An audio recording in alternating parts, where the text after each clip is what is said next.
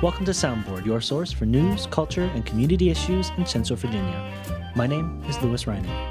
Soundboard airs every Saturday at 6 a.m. on WTJU 91.1 FM and also podcasting as part of the Teej FM network.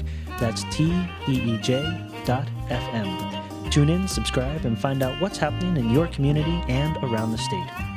Later in the show, we'll talk to Richmond based journalist Peter Galuszka about Virginia politics, plus a look at a UVA professor's research into student mentors. But right now, we're joined here in the studio by Giles Morris, the executive director at Charlottesville Tomorrow, as well as Elliot Robinson, news editor, and Billy Jean Louis, education reporter at Charlottesville Tomorrow. So I know you guys have been following and, and, tracking for a while now the, the possible renaming of a local Albemarle school. Can you tell us a little bit about that? Of course. So uh, the committee met for the first time uh, Tuesday, and it was just an opportunity for them to just like learn more about, you know, uh, the Brown versus um, the Board of Education ruling in 1954. Uh, and so the reason why it's so important to learn about, you know, uh, the history uh, behind everything is because, um, you know, Cale, who's accused of you know, saying that integration was not uh, possible in Albemarle schools, um, he was superintendent, um, you know, during that time. So it's important to like understand the history and see like how you know everything be, to understand the, the bigger picture. So uh, the committee, of course, is made up of parents, um, teachers, and uh, school staff and uh, community members who don't have uh, a child attending Cale. So um, in that was the first meeting, of course, and then their second meeting, uh, which is June 18th, um, you know, which is scheduled at like 6 p.m. Uh, at the county uh, office building. They're going to have a public hearing where they're going to uh, listen to what the community has to say in their third meeting, essentially, they're going to hear from the Cale family. And at their fourth meeting, they're going to make a recommendation to Matt Haas whether they will change or keep the name, uh, you know, of, of the elementary school. So the first formal meeting just happened of the commission, but obviously this has been a discussion that's been happening for a little bit now. What are what is the conversation been, and, and who have you had a chance to, to talk to? Yes, the, uh, the conversation began in October. There was a presentation that was on the school level about the integration of school and the first African American students to integrate the schools, and it was then presented to the school board. And in that presentation, it included an article in a magazine from 1956. It was heavily paraphrased, but it attributed comments to Superintendent Paul Cale about the incompatibility of integration in Albemarle County schools, and that led to the school board saying that some action needed to be taken. And that in turn, when the Cale family heard about it, they were completely taken aback because as recently as 2011, they said that they had been invited by the school system to make presentations to come visit the school, and also that they felt that that article wasn't representative of their family member. It, they said that he was in the school system during integration, and they argued that he helped ease the transition. He was there until 1967, about when the final school was integrated, and we've we've talked to them, the family, extensively, and they have letters from the school system and articles to which have lauded Paul Cale over the gears. And the uh, presentation that they're going to make to the committee is an addition to one of the meetings that this committee is scheduled to have where they're going to describe their side of things and what they know about Paul Cale. So it should be very interesting to see from the family's position and the research that the committee is doing and how these things are going to inform the decision of the committee for to recommend something to the school board. So, Elliot, if I can follow up with you guys off of that, one of the things that to me is interesting in discussion is, is we're talking about comments made by an individual who, who's no longer living. Uh, and those comments were made in the past, and the only uh, the, it seems at this point that the, the main record we have is is a paraphrase from a magazine in in having this conversation and in determining what to move forward uh, how do you weigh sort of these these this evidence that you, you can't talk to that individual directly and you don't have a, a direct record of literally the the quote how are people trying to to weigh the, the, the weight of the of the claims and, and whether or not the school should be changed? I, I, think what's interesting about this is how it's become a bigger story and how the district um, is approaching it. As, as Elliot said, it kind of came up from a staff level and a PowerPoint about resistance to integration, um, and um, and but but people in the meeting and in the school administration and in the school communities really didn't know a lot about Paul Cale. It was sort of like, oh wait, Paul Cale so we went back and asked them, well, what was Cale's legacy? He's your longest serving superintendent in history. He also like integrated the schools over this long period of time. You don't know what his legacy was. You don't know what the community thinks. Was he resistant or was he a facilitator? Do we not have a sort of institutional memory in the district that says that? And the answer is we didn't. There wasn't you know, some people thought of him as this kind of compromiser who eased the pain at a very difficult time when there was massive resistance going on. Um, other people thought, look, he was a gatekeeper. He was working for a white system to slow down integration and to kind of perpetuate some of the um, segregated school policies. So, so I think the district realized, okay, well, we're going to deal with equity and our history and our institutional memory and a referendum on whose names go on what, what symbols we lift up and which we get rid of. We need to have a little bit more of a structured framework for dialoguing with the stakeholder community, and that's what you see here. Um, and and I think you know in terms of legislating um, Paul Cale's legacy. Um, you know, I don't think anybody needs to come out uh, and, and and determine whether or not, um, you know, posthumously Paul Paul Cale Sr. was racist or he wasn't racist. He was. Uh, um, the question is whether his name belongs on an elementary school in our county now. Yes. I just wanted to quickly add to what you had to say uh, in regards to whether to keep uh, the name or not.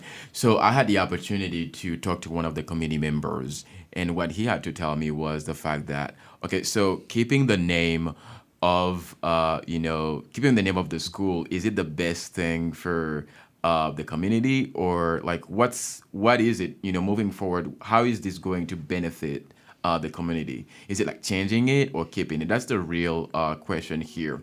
Also the public hearing you know he's looking forward to uh, listen to what the community has to say. So i think uh, in listening to what the community wants that is very important to determine whether you know is this going to be a good thing to keep uh, you know the name or is it just going to not benefit the community at all public input has been a large issue with Albemarle schools over the past year. There have been large turnouts to school board meetings because of decisions on what to do with Confederate imagery in the schools and also other white supremacist symbols. The school board seems to be torn on the issue of adjusting the dress code.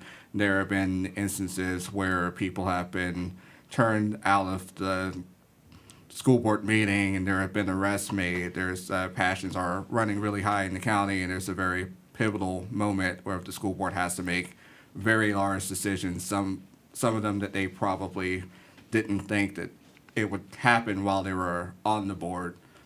Yeah, and I, I actually think what Dr. Haas did around this pro- process was really positive because there was a moment there where it seemed like this stuff was all really reactive. And it's like, oh, yeah, let's take the name down. Oh, wait, no, the family says he was good. Let's not take the name down. Oh, these people are calling us racist. You know, it was just like this series of reactions. And it's like, look, this is about a school district coming to grips with its legacy around integration that still shapes how the district is laid out, who's going to what schools, how communities evolved around the schools. I mean, it's really important stuff. And I think for a long time in American school systems, we just sort of divorced ourselves from these identity issues. It's like the schools are the schools and you educate students. And I think it's all come home to roost here that you have to really be intentional uh, about. Um, you know who you're representing and how you're representing culturally. I think Cale's a really interesting school for this because it's got his name, but it's not where he where he was and where he worked. It just it was a school he helped to sort of facilitate coming into being on his way out, and it happens to be on the south side of town and also have a huge Latino population. So it, has been one of the kind of port of entry schools for Esau and immigrant students. And so, what name should be on that school? You know, it's something that they should be able to weigh in on.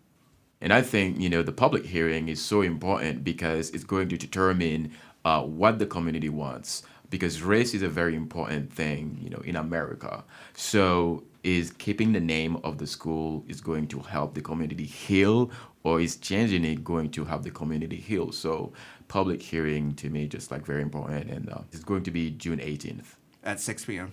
At 6 p.m. Giles Morris is the executive director, Elliot Robinson, the news editor, and Billy Jean Louis, education reporter at Charlottesville Tomorrow. Find out more and read the latest at charlottesvilletomorrow.org. You're listening to Soundboard here on WTJU 91.1 FM and the Teej FM network. That's T E E J dot FM. WTJU and Teej FM are both a service of the University of Virginia. Opinions expressed on this show are, of course, just that opinions not the position of the University of Virginia. Well, we turn now to state news, and as we do each week, we check in with our Richmond area correspondent, Peter Galuszka. Peter, good morning. Good morning. So, I want to start things off today with uh, some research you've been doing on cyber threats, cybersecurity threats, and how municipalities around the country have been having their IT systems hijacked and held hostage for ransom. Uh, what kind of information are you finding? Well, actually, I just just happened to happen to just happened to happen to me because I was at a college reunion of mine up in the Boston area about two weeks ago, and they had a, a series of seminars by grads, and one of them was very interesting. It was Arthur House, who had worked for the director of national intelligence in Washington under the Obama administration, and also now heads the Connecticut State Office for Cybersecurity. And I listened to his um, his talk, and it was very interesting. And then, just as I was on my way home, I learned that Baltimore, the city of Baltimore, has been its IT system has been held hostage. And uh, just putting it all together, it was really interesting. Another another other victims of the attacks in our area include the Virginia State Police, UVA, and the Salisbury, Maryland Police Department. And um, this isn't really new at all, but it's just becoming more and more prevalent because a lot of times when people hold hostage, what they do, there's several things that happen, of course, is hacking and etc. One is ransomware, where, as in the case of, of, of uh, Baltimore, um, whoever's doing this wants $100,000 in bitcoins, which are hard to trace internet-wise, uh, to release the system and unlock it. And I was told at my seminar that um, a lot of smaller towns and, and, and services, if they, they get a, a lockdown and a demand for, say, $10,000, uh, they might just go ahead and pay it because it's cheaper than facing lawsuits if people die from not getting 911 service. And there's, there's more, too. I mean, it could get really serious. Sure. And so we've had you mentioned a couple uh, institutions in Virginia that have had these issues. What mm-hmm. uh, what what's the state doing? What are, is it just kind of up to each municipality to? Well, some states, I think 28 states have, I think Virginia included, have um, laws in place that call for a, a, certain procedure if this happens. I don't believe that Virginia has created a, a an own, its own separate state office like Connecticut has. But and of course, the other thing that Virginia has, it's like probably has the second highest number of people trained in cybersecurity after California in the country. And so, but you know, a lot of it's federal and a lot of it's state we're looking here at the state so much. And uh, one of the scary things, for example, I heard in, in, in Massachusetts was that some group um, tied to a Middle Eastern power actually tried to open the floodgates of a dam in upstate New York to cause uh, some flooding. And they actually got into the system. And unfortunately for them, however, it happened that the motor that ran that particular floodgate was down for maintenance, which is just sheer luck. But there have been really clear cases of, of this going on. They've happened in Ukraine, they've happened in Estonia, they've happened in throughout the Middle East. So it's something to really be concerned about. And it's kind of it sounds like you know an old bugaboo on the back burner, but it really isn't. Yeah, I mean, any any sort of threat assessment person would tell you all the all the work is the, the best work in that field is done when it's kind of invisible, but it still matters. Oh yeah, and apparently I understand that if you're looking for for work, there that is a definite growth area. They're, they're going to need hundreds of thousands of new people trained with college degrees in related fields in the coming decades. I'll pass it on to folks I know looking for jobs. Uh, okay. I want to move things over to um, uh, talk about the Washington Post ran an interesting piece this week about Democrat Abigail Spanberger, a representative from the 7th District here in Virginia over kind of out your way, uh, the Richmond suburbs. Um, how she has to play it both to the right and to the left to hold on to that district. Uh, take me through yeah, the piece. Yeah, I was been really interested in that because I covered the uh, Dan Ward Spanberger race for the Democratic primary back in uh, when it occurred, and um, I was really interested that watching Spanberger, they they both came on as you know bright, you know, centrist, maybe a little leftist candidates, but Ward, Dan Ward, her opponent, always seemed to come on a little bit harder left. And, and and then apparently when when you know Spanberger was playing it because you know the seventh district was Dave Bratt's district and had historically been a very Republican and very conservative district, and now that Spanberger has won, she's kind of pulling things to the center more and for example, her views on um, she's she's very critical of Obamacare, but wants uh, Tim Kaine's uh, Medicare Medicaid X program, where you could buy into a government program.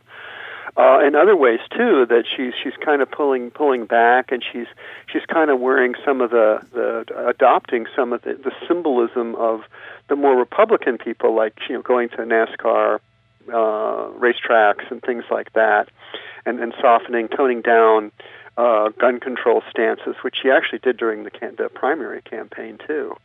Because I mean, she's facing a uh, Republican woman, Tina Ramirez, uh, in the up next election. So she does have to walk this line. It's just interesting to see how she's doing it and how the Post has noticed it.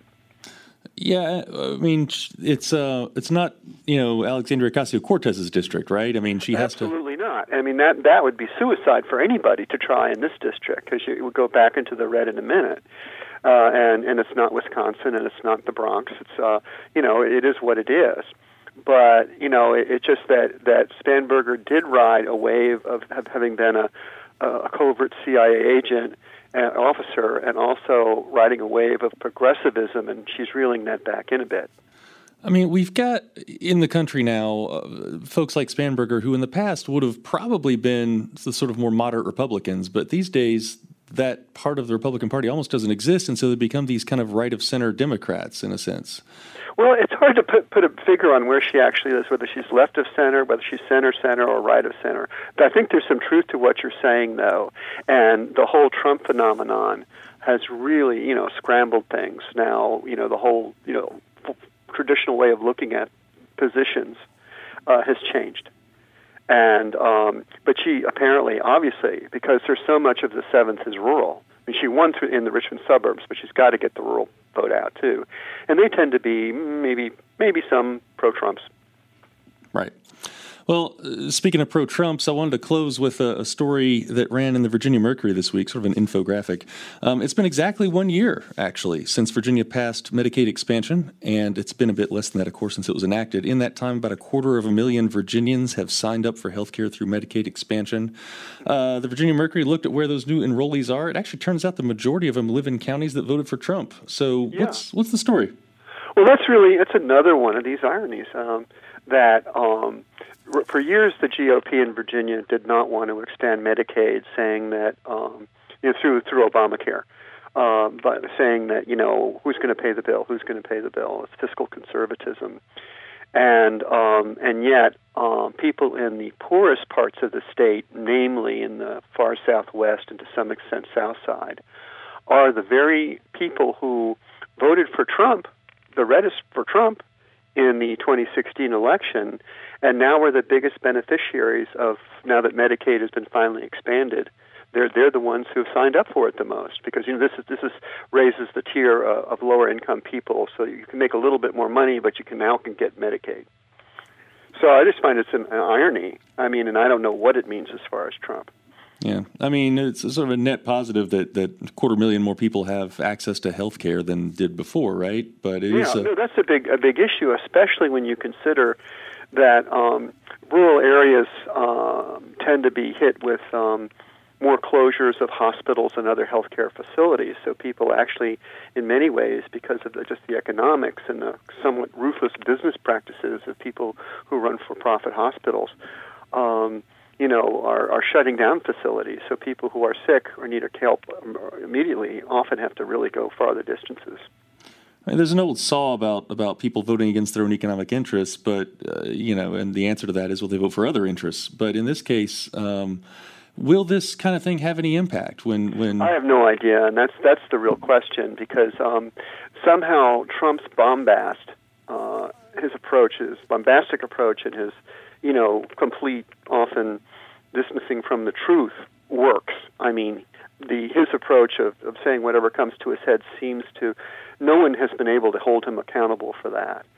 And so if somebody says, "Wait a second, you know, we voted for you and and yet we did exactly what you wanted us not to do. You wanted to get rid of Obamacare. Now we're benefiting from Obamacare. Uh, can we put two and two together? I mean, I wish people would, but then again, I don't know. It hasn't happened so far. All right, Peter. Well, thanks so much. All right. Peter Galuszka is a journalist based in the Richmond area.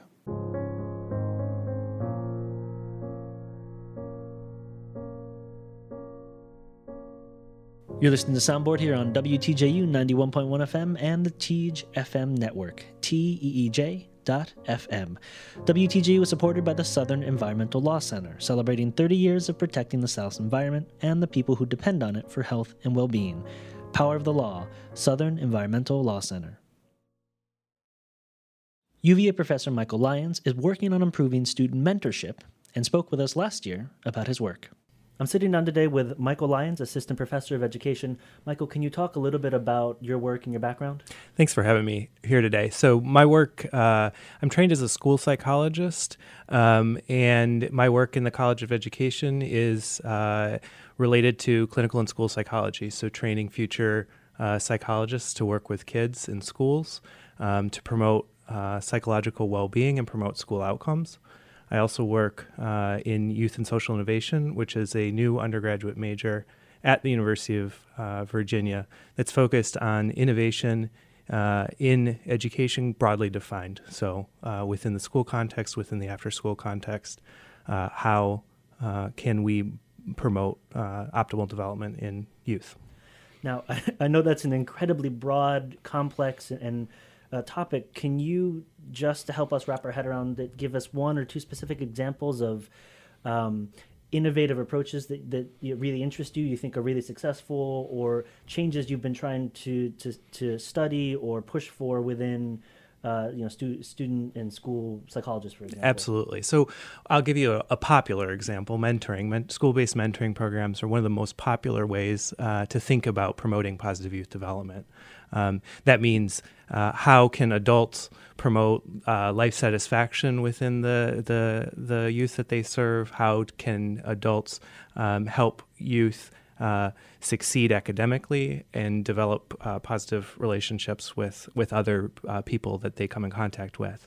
Um, one of the ways that, that I think about uh, school based mentoring and improving the impacts of school based mentoring is to get mentors to think about um, the youth and sort of what the youth needs within that uh, within that relationship. Do they need academic study skills, for example, or do they need uh, somebody to just listen to them and hear kind of what's been going on in their life, uh, or do they need somebody to help them troubleshoot a challenging situation with a with a peer or adult? Um, that's a really challenging uh, skill for for mentors and and adults generally to to do to be able to respond adaptively to uh, the changing needs of of youth. Um, most of my work is in early adolescence, middle school, uh, and as um, you may know, middle school is a challenging time for for for most people, uh, and the need to adaptively respond to changing needs of youth is is is increased during that period. Now, for people who aren't in the field, or, or even just maybe uh, lay scientists, people who aren't as familiar with the the scientific method in this context, when you're trying to explore these methods and find best practices, how do you go about testing these things? How do you go about researching um, how to provide these best needs for for students who are so incredibly diverse? Yeah. So as you say, it's it's a challenging uh, problem to solve, both um, from a social social perspective, but also from a uh, from a research perspective as well. Um, we've taken um, a multi method approach where we uh, use qualitative analyses, conduct focus groups with youth, um, develop uh, curricula collaboratively with uh, various stakeholders, and so not just um, the adults, the teachers, the schools in the room, but also with the with the youth. Um, and uh, and then we've also taken quantitative uh, approaches to understand uh, how uh, our outcomes change from the beginning of the of the program to the end. And our outcomes uh, can be academic outcomes, can be behavioral outcomes. Um, and social emotional outcomes. So, how does the youth feel? Uh, how connected does the youth feel to to their school? Um, how do they feel about their the quality of their life, kind of overall, at the end of the program? So, can you talk a little bit more about your own particular focus? Why middle school or middle and high school? Why that particular time in education? Do you feel like it's it's do you find most fascinating or most important for your research? Yeah, it's a it's a uh, a critical period developmentally where youth are beginning to um, see themselves more independently. That um, the social dynamics start to change. That the uh, peers become more important. Other adults that are not family members become more important. Uh, early adolescence is also a period where um, they may be facing new stressors that they hadn't faced before, challenging social situations, um, challenging dynamics um, that often um, may be best served by some outside kind of uh, inter- intervention um, where uh, parents, families play a, a, critical role throughout youth development, but during that uh, that period, uh, maybe a, a, unique period where we can we can intervene uh, using some other some other outside resources. So I've asked you a lot about your research and about the specifics, and I appreciate appreciate the details. But uh, maybe stepping back for a moment, why is it so interesting to you? Why is this research, this work, uh, so interesting to you, so important? What about it um, for you personally got you first involved, got you first interested? Yeah, so my my background um, is I have a sort of a mixed background. I have a background in economics, a, a bachelor's degree in economics, and um, I also was always very passionate about working with youth. I worked in uh, youth development programs, I worked in after school programs, summer programs, and I always was interested in trying to find a way to um, blend rigorous scientific research with on the ground applied work that actually had meaning uh, for uh, for youth and for the families and um, people that, that work with them.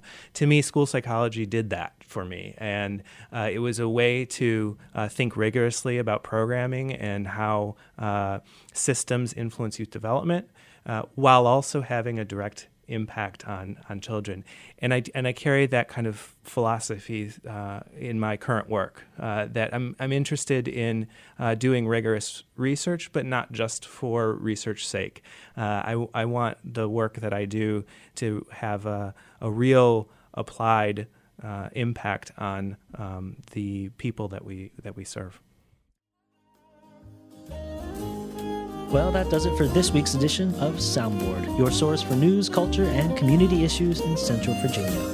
My name is Lewis Reining. Our theme song was Kioja Beat by Moena Lasco and Jay Pun.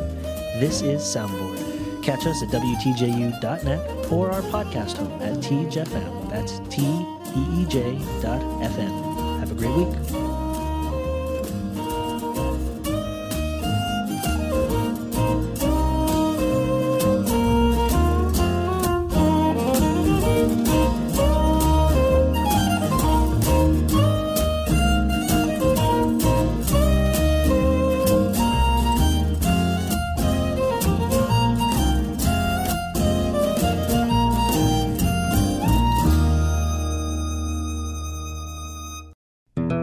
Melissa from Michigan. I work an extra part time job serving lunch at my child's school, but I still can't afford to put food on our table. Daniel from California. Choosing whether to pay the rent or pay to fix the car to get to work doesn't leave us with much at all. Now we can't even pay for meals. Hunger is a story we can end. End it at feedingamerica.org. Brought to you by Feeding America and the Ad Council.